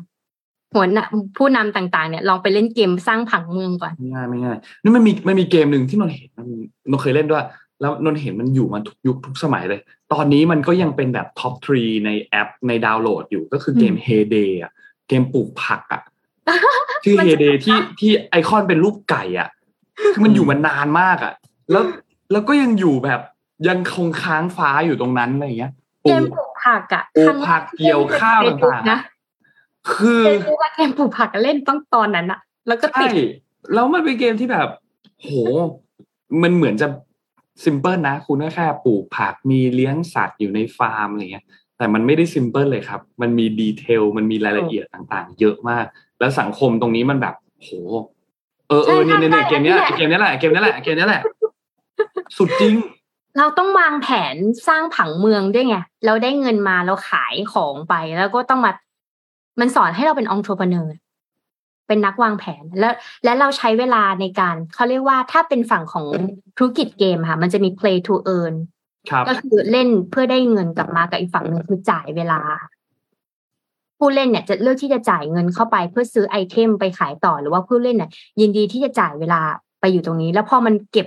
สักประมาณมากกว่าหนึ่งเดือนอะหรือตามสถิติน่าจะประมาณหนึ่งอาทิตย์อะเราก็เริ่มติดมันแล้วค่ะ อืมอืม เนี่ยคอมเมนต์ก็บอกเนี่ยครับทุกวันนี้ยังเล่นเฮเดย์อยู่เลยเฮเดย์ไม่มีวันตาย เออ เกมนี้มันของจริงเบาๆอะมันสนุกอะมันมันก็ไม่ยากไม่ง่ายนะแต่มันเบาแล้วพวกอะพูดถึงอย่างนี้อย่างการเล่นเกมเนี่ย เป็นตัวอย่างง่ายๆ อันหนึ่งเลยนะที่ที่เวลาพี่พี่ไปคุยกับใครอย่างเงี้ยอย่างเวลา iPhone รุ่นใหม่ออกอะไรออกเงี้ย ถามว่า เอาไม่ซื้อเหรออะไรเงี้ยก็พูดง่ายๆคือคนเขามองว่า คนส่วนมากจะมองว่าพี่ก็น่าจะซื้อได้อ่าพูดถึงเรื่องตรงเงินก่อนนะครับแบบว่า มันก็เออมันก็น่าจะซื้อได้เนี่ยเพราะพี่ไม่ค่อยเปลี่ยนโทรศัพท์บ่อยสามสี่ปีก็น่าจะเปลี่ยนได้แล้วอะไรเงี้ยใช่ไหมบางคนก็เห็นพี่อย่างนั้นพี่ยังลาก iPhone แปดอยู่เลยทุกวันเนี้ยๆพี่บอกพี่ไม่ซื้อหรอกไม่ใช่ไอ้เรื่องตังค์นั้นก็เรื่องหนึ่งนะแต่ประเด็นที่พี่ไม่ซื้อคือ พี่เป็นคนที่ใช้โทรศัพท์ไม่คุ้ม อ่าอ่าอย่างเกมเนี่ย พูดมาอะไรเนี่ยเนี้ยเห็นนนท์นนท์ก็คุยกันใช่ไหมพี่คิดในใจแม่งกูอยู่ตรงไหนของโลกวะเนี่ยทำไมแบบ ไม่รู้จักเลยไอ้ไอเฮเดเลยเนี่ยนะ คือเราก็แบบเคยเห็นแต่เราก็ไม่เคยเล่น คือถ้าถ้าคุณยังไม่เล่นเกมด้วยโทรศัพท์นะ มันก็คือหนึ่งฟังก์ชันที่คุณเสียไปแล้วคุณไม่ได้ใช้มันถูกปะอ๋อคืออย่างพี่เนี่ยไม่รู้จะซื้อรุ่นอะไรสเปคสูงๆทำไม เพราะว่าเกมเราก็ไม่ได้เล่น งานเราก็ไม่ได้ใช้ระยะแล้วรู้สึกว่าเออเราก็มีใช้แค่สื่อสารเพื่อติดต่องานเท่านั้นเองอืมก็เลยรู้สึกว่าไม่จำเป็นจะต้องใช้ในทุกอย่างที่แบบโอ้ทันสมัยรุ่นใหม่ตลอดเวลาอืม คือคือหมดหมดยุคซื้อของตามความพอใจแล้วครับ ตอนนี้มันถึงมันมาถึงจุดที่รู้สึกว่าซื้อของตามการใช้งานดีกว่า จริงครับ จริงอืมค่ะหนูว่าอันเนี้ย จริงมากเพราะว่าสุดท้ายแล้วเราก็ไม่ได้นนก็ไม่ได้ใช้ มันก็ไม่ได้ใช้อะไรมากไปกว่า คือนนได้โทรสมมติได้โทรศัพท์ใหม่มาตอนเนี้ยก็ไม่ได้ใช้ฟังก์ชันอะไรมากกว่าที่เครื่องนี้มันให้เราได้นี่หรอไหมอืมอืมฉะนั้นมันก็ก็แล้วแต่คนละว่าความต้องการของคุณมันเป็นแบบไหน แต่ปีหน้าน่าสนใจพี่ เพราะว่ามันมีข่าวลือมันมีข่าวลือมันมีข่าวลือได้ว่า Apple ค่ะ iPhone ปีหน้าเนี่ย จะไม่มีแล้วนะรุ่น Pro Max อะไรเนี่ย รุ่น Pro รุ่น Pro ไม่แน่ใจ Pro Max เนี่ยอาจจะไม่มีแล้วแต่จะเปลี่ยนชื่อเป็นแอป iPhone Ultra มั้งมีมีข่าวลือมานะ และพอร์ตจะเป็น USB-C อืมจะไม่ใช่ Lightning ละก็ก็ก็ลือไปก่อนครับ อีกปีหนึ่งครับ อืมอืมอันเดี๋ยวพี่รอพี่รอ รอดูรอดู รอเหมือนกัน เพราะว่าอยากอยากได้ iPhone ที่เป็น USB-C ใช่เป็นสาย USB-C ใช่ไหมมันก็เหมือนชาวโลกเขารอดูรอดูอะอะเดี๋ยวพาไปดูต้องข่าวเรื่องนี้ครับพี่บิ๊กเรื่องสายการบินเขาประกาศปีนี้สกายแทร็กประกาศมาแล้วว่าสายการบินอะไรบ้างที่เป็นสายการบิน อ่า ได้รับได้รับคะแนนโหวตว่าเป็นสายการบินยอดเยี่ยมของโลกนะครับ อันนี้น่าสนใจอื มมาดูซิว่ามีสายการบินอะไรบ้างนะครับอืมพี่เริ่มจากอันดับหนึ่งแล้วกันนะแบบมันง่ายดีเนาะครับ อันดับหนึ่งปีนี้นะฮะเอ้ยเดี๋ยวเอาเอาเอาเอาอันดับอันดับห้าห้าอันดับแล้วกันนะเริ่มจากห้าอ่าสี่ได้สามได้สองหนึ่งนะครับ เพราะว่าได้ครับจะได้เอ่อจะได้ลุ้นกันหน่อย อันดับห้านะครับ ก็คือแควนตัสครับตัชอ่าแควนตัสก็ได้รับรางวัลนั่นคือ Best Premium Economy Class นะครับ ในกลุ่มของ Catering อันนี้คือคะแนนที่ทำให้จุดเด่นนะครับ ก็คือ Qantas Best Premium Economy Class Catering ก็คืออาหารบนเครื่อง อันดับสี่ครับ ANA All Nippon Airways นะครับ ได้เรื่องของอ่าเขาเรียกว่าความสะอาดในห้องโดยสาร Cabin Cleanliness นะครับ แล้วก็อันดับสามเนี่ยนะครับที่ว่าเขาคืออะไรนะ Emirates นะครับ Emirates นะครับได้คะแนนในภาพรวมนะครับ อันดับสอง Singapore Airlines นะครับ อันนี้ได้รับรางวัลจุดคะแนนที่โดดเด่นที่สุดของของเขาทำให้เขาได้รางวัลที่สองก็คือ Best Cabin Staff ก็คืออมเอ่ออะไรนะ พนักงานต้อนรับพนักบงานนเครื่องน่ารักอืมนะครับ อันดับหนึ่งนะครับ เป็นของกาตาร์ครับปีนี้กาตาร์นะครับ แล้วก็อยู่เป็นอันดับเป็นครั้งที่ ครั้งที่เจ็ดแล้วมั้งกาตาร์นะครับ ก็นั่นแหละครับ ใครจะไปเที่ยวไหนก็ ถ้าอยากสัมผัสสายการบินที่ติดอันดับโลกนะครับเนี่ยสายการบินเหล่านี้แล้วก็มีอีกเยอะครับเขาจัดมา 20 อันดับนะครับ เราเข้าไปดูได้ใน CNN Travel นะ โอ้ น่าสนใจ ของไทยไม่ติดนะครับปีนี้ของไทยไม่ไม่มีติดอันดับนะคครับรู้สึกจะไม่ติดมาพักใหญ่แล้วด้วยนะครับ แต่ก็ไม่ว่ากันแล้วก็ เผื่อจะกลับไปติดก็มีแต่เข้าไปดูก็มีสายการบินที่เราคุ้นๆทั้งนั้นนะ ก็ไม่ได้แบบเออมีมีหน้าใหม่หน้าแบบเออสายการบินอะไรอะไรเงี้ย ที่มีที่แบบที่เซอร์ไพรส์ที่ไปเห็นใน list นะ ติดติดด้วยเหรออะไรอย่างเงี้ยนะครับเพราะเราก็ไม่ค่อยเห็นเขาบินที่ไหนนะครับ ก็คืออ่า Vistara รู้จักปะไม่ครับ Vistara เนี่ยเป็นสายการบินของอินเดียครับอ่ายินดีอืมอ่า คือเริ่มมาแล้วนะอินเดียเนี่ยเมื่อก่อนไม่เคยได้ยินเลยนะเมื่อก่อนเราจะได้ยินแค่ Air India ใช่ไหมอืม แล้วก็แบบเอ่อไปอินเดียก็บิน Air India แต่ตอนนี้ Vistara นะครับเป็นเป็นสายการบินที่อ่าเริ่มติดอันดับว่าเห็นไหมอินเดียเริ่มมีการพัฒนาขึ้นมาในในหลาย ๆ ในในหลายธุรกิจแล้วนะครับ แล้วก็อีกอันที่ติดโผที่ค่อนข้างเซอร์ไพรส์ก็คือ Virgin Atlantic ของ Richard Branson นะครับ ก็ได้รางวัล Best Premium Economy แล้วก็ Best Business Class ในยุโรปนะครับ อะอืมก็เป็นหนึ่งสายการบินที่อยากนั่งสักครั้งนะ Virgin เนี่ย ยังไม่เคยแต่นั่งไม่รู้จะไปนั่งที่ไหนไงอืมไม่รู้จะนั่งไปไหนไม่รู้จะไปเริ่มตรงไหนก็ไม่รู้เพราะ Virgin ไม่ไม่ไม่คิดไม่ไม่เข้าเข้าใจว่า Virgin ไม่มีบินในไทยนะแบบมาออกจากไทยไปไหนเนี่ย คิดว่าไม่มีนะครับ ก็เลยอะเราจะไปขึ้นที่ไหน อืมครับ ไปต่อเครื่องเอาอันนี้ผู้ชวนคุยข่าวสุดท้ายเมื่อวานน่าจะเห็นเต็มหน้าฟีดเลยก็คือข่าวช้อปปีประเทศไทย อืมที่ที่เขาปลด มีการปลดพนักงานนะครับ รวมทุกแผนกเนี่ยประมาณสิบเปอร์เซ็นมีมีหลายแหล่งข่าวมากเลย บางแหล่งข่าวบอกหลักร้อย บางแหล่งข่าวบอกสามร้อยอืมบางข้อมูลบอกหกร้อยนะครับ ซึ่งก็ไม่แน่ใจว่าอันไหนเป็นข้อมูลที่ข้อมูลจริง แต่ว่ามีการปลดจริง ๆ แหละนะครับ ในใน town hall นั่นนะครับ ก็อืมหลักๆเนี่ยจุดประสงค์ของเขาเนี่ยก็คือควบคุมการขาดทุนขององค์กรนะครับ จริง ๆ แล้วเนี่ยต้องบอกว่า Shopee เอเชียในในโซนโซนเอเชียเนี่ยนะครับหลายประเทศก็เริ่มมีการปลดพนักงานนะครับ ยกตัวอย่างอย่างที่อินโดนีเซียเนี่ยนะครับวันที่ 19 กันยายนที่ผ่านมาก็ปลดพนักงานไปประมาณ 3%นะครับ ซึ่งก็หลักๆเลยแหละก็คือเป็นไปตามเป็นการปรับตัวตามการเปลี่ยนแปลงของนโยบายของธุรกิจเนี่ยนะครับ แล้วก็นอกจากนี้บางประเทศเองก็มีการยุติกิจการด้วยยกตัวอย่างในอาร์เจนตินา แล้วก็ในชิลีในโคลอมเบียในเม็กซิโกเนี่ยนะครับแล้วก็จะมาใช้โมเดลที่เป็นแบบใหม่แทนนะครับก็ที่ไทยเองเมื่อวานนี้ก็หนักครับ อืมอืมพี่พี่พี่ปิ๊กพี่อ้อมมีมีคนใกล้ตัวที่ที่โดนไหมครับ พี่ อืม พี่มีเพื่อนอยู่ Shopee แต่พี่ยังไม่ได้เช็คอ่าโอเคน่าว่าว่ายังโอเคอยู่หรือเปล่ามีเพื่อนอยู่สองคนที่ทำงานอยู่ Shopee แต่ที่แน่ๆเนี่ยนะครับ บอกได้เลยว่าเอ่อคนคนที่พนักงานที่ที่อะไรนะที่ที่ได้รับผลกระทบจากจากจากการเลิกจ้างครั้งนี้ครับ คุณไม่ต้องกลัวตกงานเลย อืม คุณเป็นคนที่ต้องคุณเป็นคนที่เป็นที่ต้องการตัวอย่างมากแน่ ๆ แบรนด์ SME ทั่วไปที่เขาพยายามจะทำตลาดใน Shopee แล้วเขาทำไม่เป็นทำงงๆ อะไรอย่างเงี้ยนะ คุณประกาศเลยเนี่ยออกมาจาก Shopee รู้ทุกอย่างที่อยู่ใน Shopee ที่เป็นการทำงานที่สำคัญอะไรอย่างเงี้ยนะมาจ้างผมได้เลยครับ โอ้โหรับรองคุณเอ้ยใช่มีแต่คนแย่งตัว เพราะว่าอย่างเพราะว่าอย่างเมื่อเช้าเห็นมีพี่คนหนึ่งบอกว่าทำอยู่บริษัท HR แล้วบอกว่าใครที่อยู่ฝั่ง HR แล้วออกจาก Shopee เขา welcome คือเพราะว่า Shopee เนี่ยแล้วมีน้องคนหนึ่งที่เขาเคยเป็นเหมือน call center และเป็นแอดมินให้กับที่นี่อะค่ะการที่เขาจะ qualify สอบเป็นพนักงานได้ไม่ง่ายนะคะ ต้องมีข้อสอบที่ทำต้องมีการนัดเจอกันยากมากอืม qualify แล้วก็ยิ่งเฉพาะ call center อะค่ะ ต้องรับแรงกดดันกับลูกค้า เพราะลูกค้ามีหลากหลายกลุ่มเนาะไม่ใช่ลูกค้า high-end อย่างเดียวไงมีลูกค้าทุกประเภท แล้วเขาเป็น center กลางที่จะต้องคุยกับทีม logis- logistic ในฝั่งของลูกค้าในฝั่งของ partner ที่เอาสินค้ามาลงอะไรอย่างเงี้ยค่ะครับคือทุกอย่างดีเทลเขาต้องรู้หมดอะ เพราะฉะนั้นเนี่ยแต่พอออกจากที่นี่แล้วก็ไปทำงานที่อื่นก็คือโฟล์คือไม่มีอะไรยากกว่านี้แล้วในการรับมือลูกค้า จริงจริงจริงคือมันฝึกความอดทนนะเพราะฉะนั้นเนี่ยถ้าออกจากช้อปปี้ไม่ต้องก็อย่างที่เห็นด้วยกับพี่ปีค่ะว่าไม่ต้องกลัวว่าจะตกงาน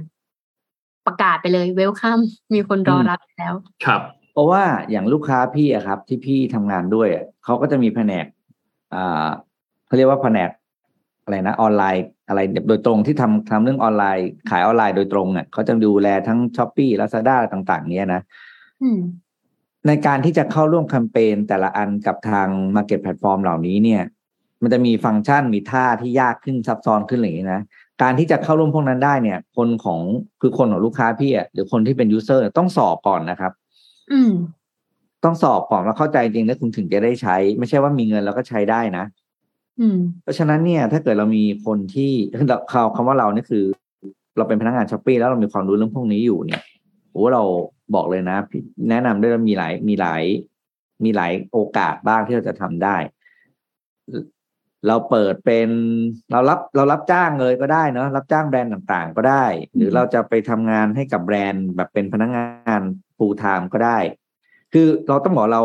ไม่ได้บอกว่าโชคดี แต่จะบอกว่าใช้คำว่าเราอยู่ในสายงานที่เป็นความต้องการสูงของตลาดใช่นะครับเพราะฉะนั้นก็อย่าเพิ่งเสียกำลังใจเอออันนี้ใช้คำนี้จะบอกแหมเราโชคดีมันก็ไม่ใช่หรอกอยู่ดีโดนเหตุการณ์แบบนี้นะ เราก็ไม่ได้โชคดี แต่เพอเออเราอยู่ในสายงานที่ตลาดต้องการ เพราะฉะนั้นเนี่ยก็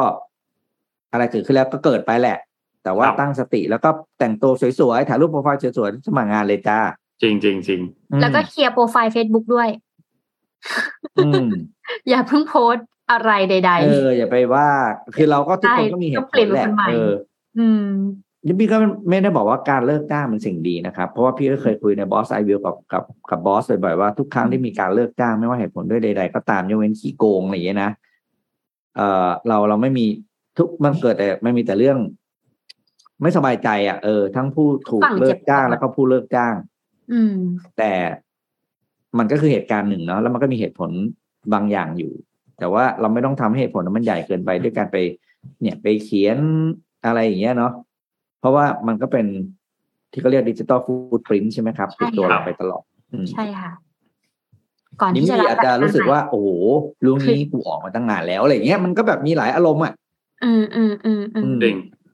เพราะฉะนั้นแล้วเคลียร์ Facebook Profile ด้วยเออจะไปอะไรที่แบบอย่าอะไรนะ เราจะหางานใหม่อย่าอะไรนะอืมโน เออ เรื่องพูดถึงเรื่องนี้อยากชวนคุยพี่บิ๊กรีบไปไหนต่อไหมครับพี่ ไม่มีครับ วันนี้พี่ คือนนนนอะเป็นนนท์เล่นโซเชียลมีเดียหลายอันมากใช่ไหมเล่นทั้ง Facebook เล่นทั้ง IG เล่น Twitter ด้วย แล้วก็เราจะเห็นเขาเรียกว่าอะไรอะช่วงวัยต่างๆอะกับคนกลุ่มต่างๆ ที่เรารู้จักในแต่ละ sector อะจะมีพฤติกรรมการเล่นโซเชียลมีเดียที่แตกต่างกันมากเลย อย่าง Facebook อย่างเงี้ย เพื่อนนนท์เล่นกันน้อยมากเลยแทบจะเล่นกันแบบ ไม่ค่อยเยอะมากเลยหมายถึงเพื่อนรุ่นเดียวกันนะ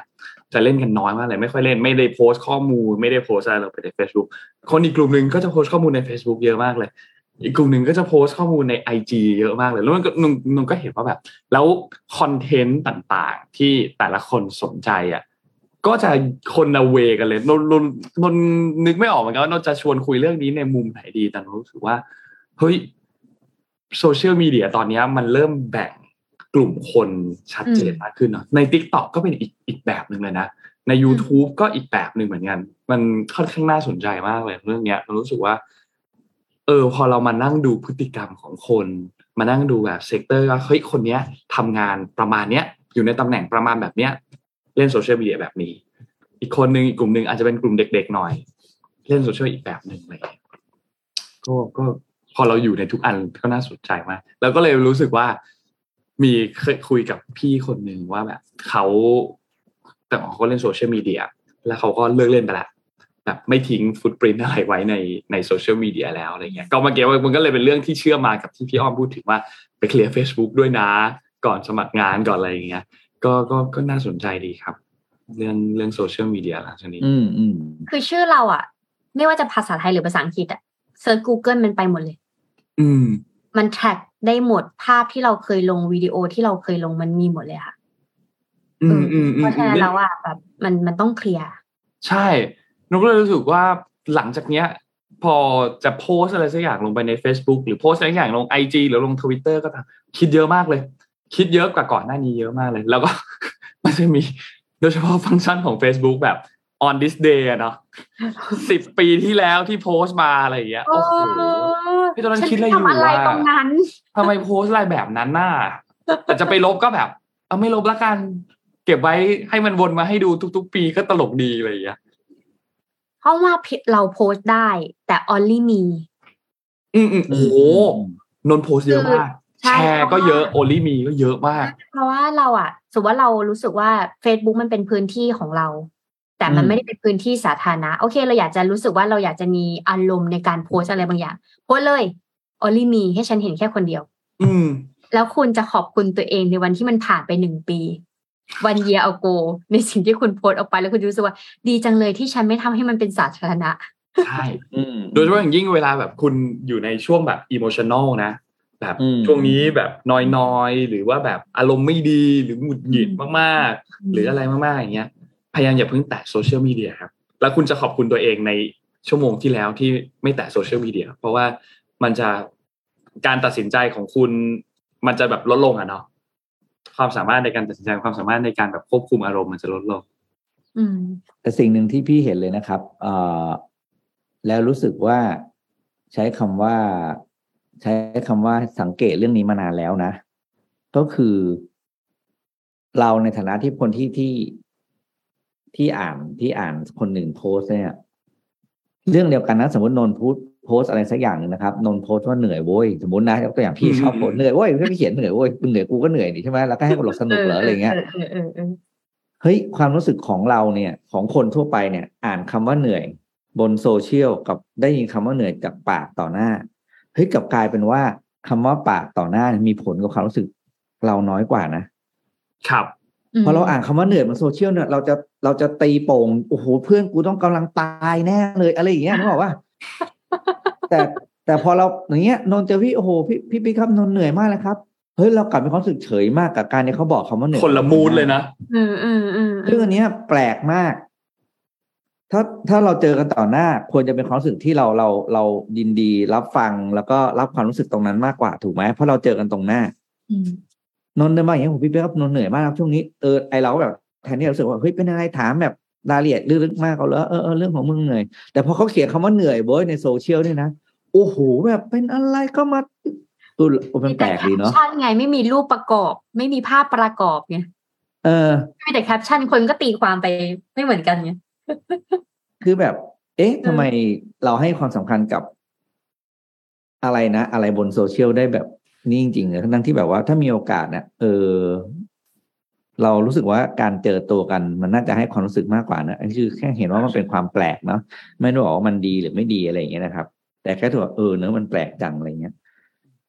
นนท์อะพยายามอันหนึ่งอยู่คือ พยายามจะเล่นพวกโซเชียลมีเดียให้น้อยลงมากอืมๆถ้าไม่เล่นเลยก็ดีเหมือนกัน เพราะว่าบางทีมันก็ทุกข์เหมือนกันนะเล่นโซเชียลมีเดีย โอเค เราเห็นข้อมูลเห็นนู่นเห็นนี่เราก็มีความสุขแหละแต่ว่าบางอย่างมันก็ทุกข์เหมือนกันเวลาเราเห็นอันนู้นเห็นอันนี้เรารู้สึกว่าเฮ้ยทำไมเป็นแบบนั้นอะทำไมมีดราม่าอันนี้เฮ้ยทำไมไม่ควรทำแบบนั้นเลยอะไรอย่างเงี้ยเราก็หงุดหงิดเหมือนกันแต่ว่าในอีกด้านหนึ่งเราก็รู้สึกว่า ถ้าสมมุติว่าเราไม่เล่นโซเชียลมีเดียพวกข้อมูลต่างๆ นู่นนี่ต่างๆ เราก็จะไม่เห็นเนาะมันมันพยายาม balance กันระหว่างการเล่นโซเชียลมีเดียกับการหาข้อมูลที่อยู่ในโซเชียลมีเดียอยู่ว่าแบบเออทำยังไงดีอะไรอย่างเงี้ย เออเออก็ก็ยากอะ manage มั้งอ๋อ ปล่อยวาง อืมมันคือคำว่าปล่อยวางจริงใช่ปล่อยวางจริงๆครับพี่ปล่อยวาง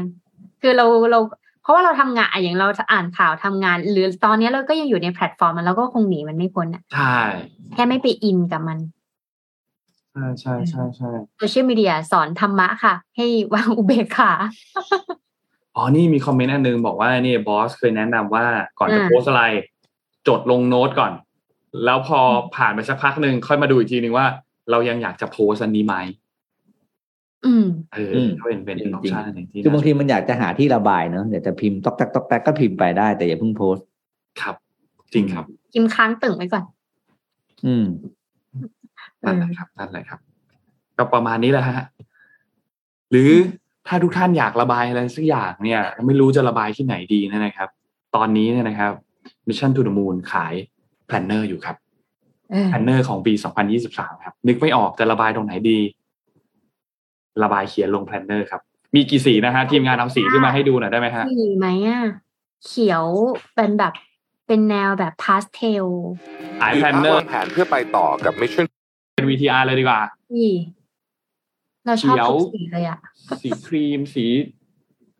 ชมพูสีน้ำเงิน ใช่ใช่แบบนี่ Line add Mission to the Moon add Mission to the Moon นะครับ เข้าไปสั่งได้เลยนะครับ ยังไงฝากด้วยครับสำหรับตัวนี้ แล้วก็วันนี้น่าจะครบถ้วนไหมครับ ครบครับ ครบนะฮะ วันนี้ขอบคุณ SCB นะครับ ผู้สนับสนุนแสนใจดีของเรานะครับ ขอบคุณ SCB มากๆนะครับ และขอบคุณดีน่าโทนิวด้วยนะครับน้ำเต้าหู้ออร์แกนิกหอมอร่อยดีกับสุขภาพให้คุณออร์แกนิกได้ ทุกวันนะครับ และขอบคุณท่านผู้ฟังทุก ๆ ท่านด้วยนะครับ ขอบคุณทางด้านเอ่อ Mission to the Moon Plan Planner ด้วยนะครับ ที่เข้ามาเป็น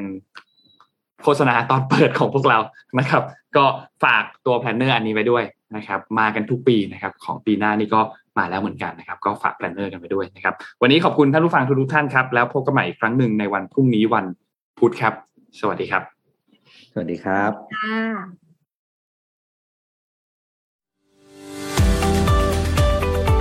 ค่ะมิชชันเดลี่รีพอร์ต start your day with news you need to know